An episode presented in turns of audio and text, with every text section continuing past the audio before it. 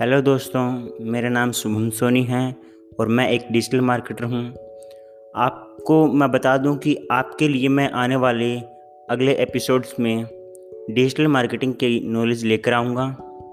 और आपको digital marketing की नॉलेज दूँगा कि आप कैसे डिजिटल मार्केटिंग में आगे बढ़ सकते हो, कैसे इसके इसमें फ्यूचर बना सकते हो, इसका फ्यूचर कैसा है, ब्राइट है या नहीं है, या फिर इसमें क्या क्या संभावनाएँ छुपी हुई हैं। वो सारा कुछ आपको बताऊँगा और वो भी हिंदी में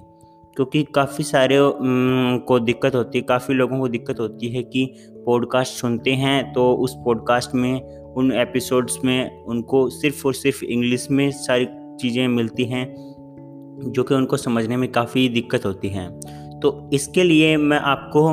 जो भी नॉलेज दूँगा, वो सारी की सारी हिंदी में दूँगा, जिसमें कुछ इंग्लिश के वर्ड होंगे, लेकिन आपको सारी की सारी नॉलेज इंग्लिश में नहीं मिलेगी, बल्कि हिंदी में मिलेगी, ताकि आपको अच्छे से समझ में आ जाए।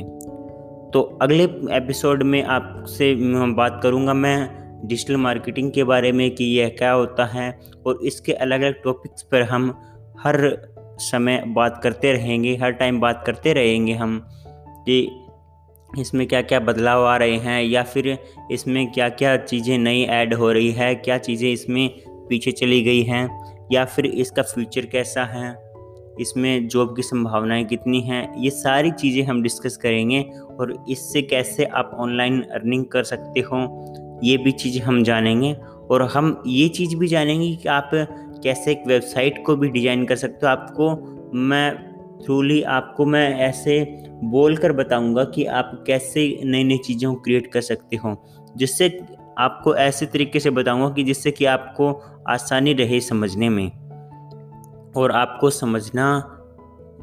और आपको समझना पड़ेगा क्योंकि आप अगर अच्छे से